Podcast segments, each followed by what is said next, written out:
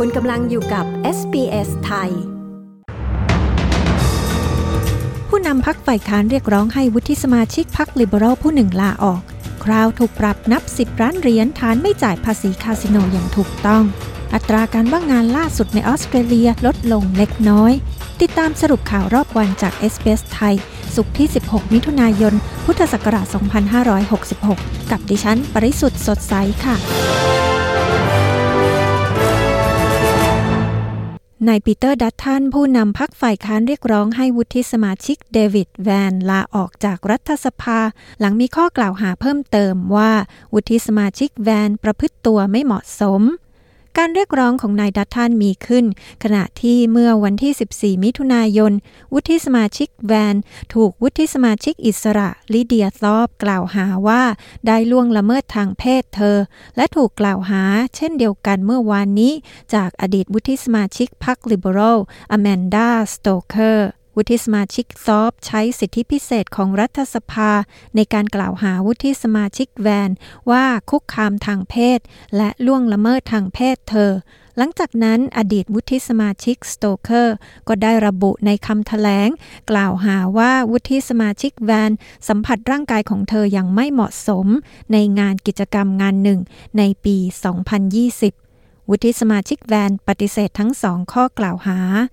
แต่นายดัตทันผู้นำพักฝ่ายค้านบอกกับนายนิวส์ว่า เขาได้แจ้งข้อกล่าวหาเพิ่มเติมดังกล่าว ให้วุฒิสมาชิกแวนรับทราบ เมื่อเขาตัดสินใจ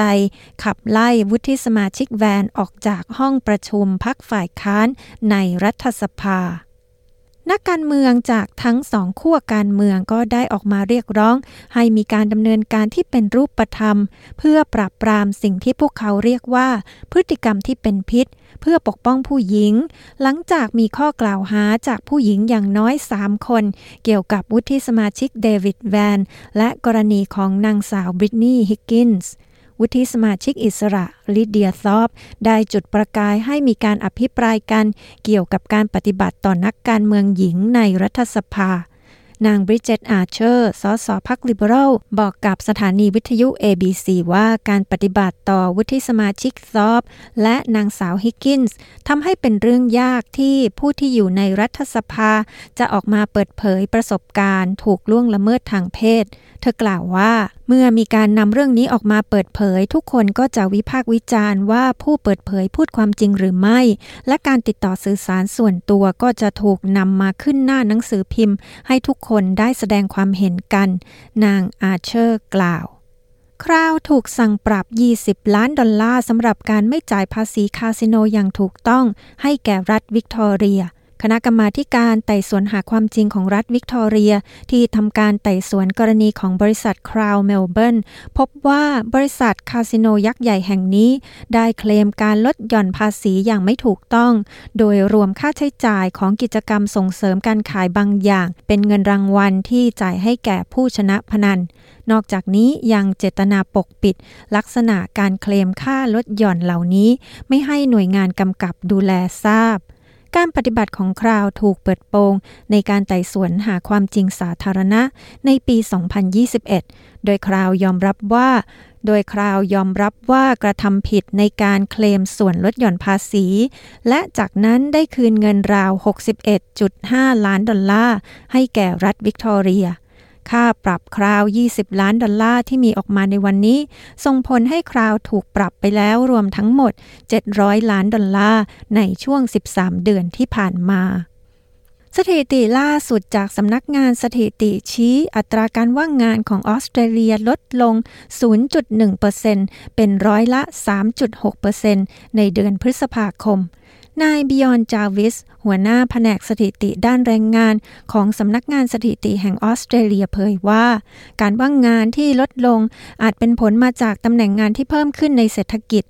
76,000 ตำแหน่งในเดือนที่แล้ว และจำนวนผู้ว่างงานลดลง 17,000 คน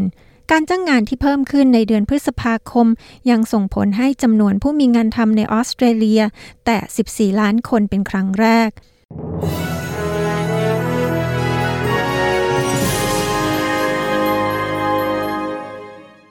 นี้มาดูอัตราแลกเปลี่ยนเงินตราวันนี้นะคะ 1 ดอลลาร์สหรัฐแลกเป็นเงินไทยได้ 34 บาท 66 สตางค์ 1 ดอลลาร์ออสเตรเลียแลกเป็นเงินไทยได้ 23 บาท 83 สตางค์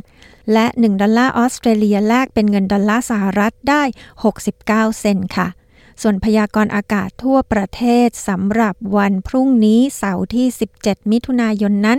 เพิร์ธพรุ่งนี้ท้องฟ้าจะมีเมฆหนาบางส่วน อุณหภูมิสูงสุด 16 องศาเซลเซียสอดิเลดอาจมีฝนโปรย อุณหภูมิสูงสุด 15 องศาเซลเซียส เมลเบิร์นอาจมีฝนช่วงดึก อุณหภูมิสูงสุด 16 องศา โฮบาร์ตอาจมีฝนโปรย อุณหภูมิสูงสุด 17 องศา แคนเบราแดดจ้าเป็นส่วนใหญ่ อุณหภูมิสูงสุด 13 องศา ซิดนีย์แดดจ้าเป็นส่วนใหญ่เช่นกัน อุณหภูมิสูงสุด 19 องศา บริสเบนมีแดดจ้าเป็นส่วนใหญ่ อุณหภูมิสูงสุด 22 องศา ดาวิน พรุ่งนี้ก็จะมีแดดจ้า อุณหภูมิสูงสุด 32 องศาเซลเซียสค่ะ และทั้งหมดนี้คือสรุปข่าวรอบวันจาก SBS ไทย ประจำวันศุกร์ที่ 16 มิถุนายน พุทธศักราช 2566 ดิฉัน ปริสุทธ์สดใส สวัสดีค่ะ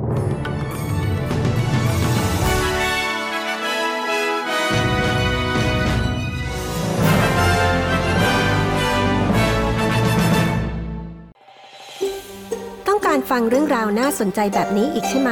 ฟังได้ทาง Apple Podcast Google Podcast Spotify หรือที่อื่น ๆ ที่คุณฟัง podcast ของคุณ